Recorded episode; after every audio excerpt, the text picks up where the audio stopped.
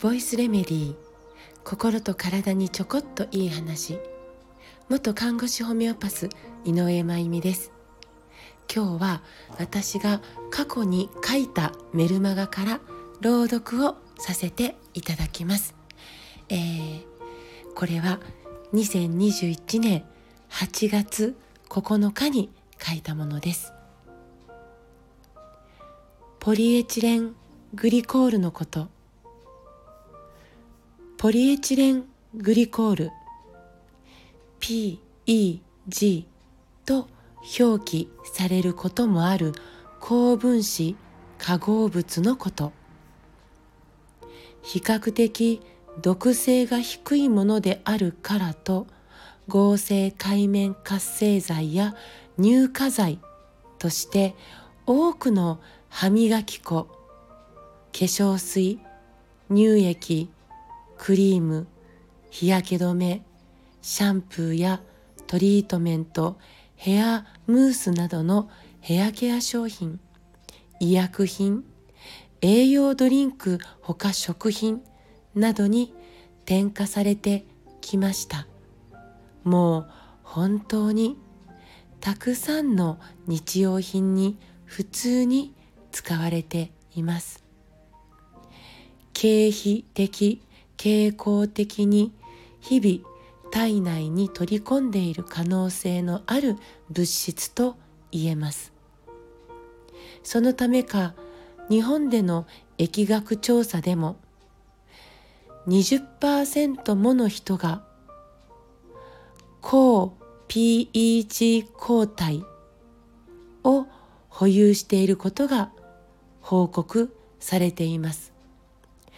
ポリエチレングリコールに対して抗体があるということはポリエチレングリコールに対して攻撃耐性があるということになります。新型コロナウイルスワクチンにはこのポリエチレングリコールが添加されています。ワクチンでこれが使われるのは初めてのこと。しかも高濃度に筋肉内注射という方法で体内に直接取り込まれます。経費的に傾向的に時間をかけて取り込まれていくのとは異なるスピードと確実さです。そうすると場合によってはワクチンから入ってくるポリエチレングリコールに対して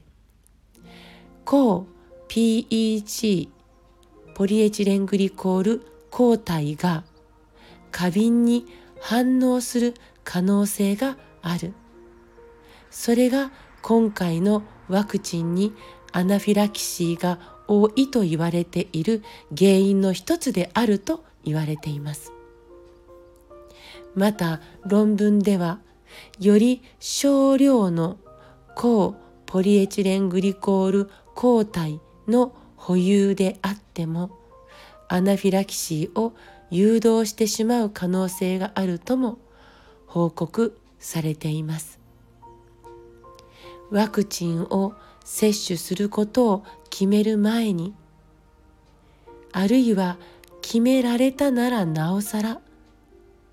まずこれまで使ってきた日用品を確認してみてください。家族みんなで日用品の成分表示を見てみてください。家庭内にポリエチレングリコールが添加されているものがもしもたくさんあったら。まずはその利用を少しでも減らしていくことはリスク回避のためにも大切ではないかと思います。可能な対策をしっかりとること。そしてできるだけ成分表示がシンプルな自然に近いものをできるだけ選んでいきましょう。これからの買い物の大切な視点。はい。これを、えー、2021年8月9日に書かせていただいたんですよね、えー、ワクチンイコールお薬ではないので病気を治すものではないですね。で体の中に入れるものについて私たちはもっと、えー、詳しい情報提供を受ける権利があると思うしそしてちゃんと学んで決定する責任もあると思っています。ようやく5月には新型コロナウイルスが5類の扱いになりますね。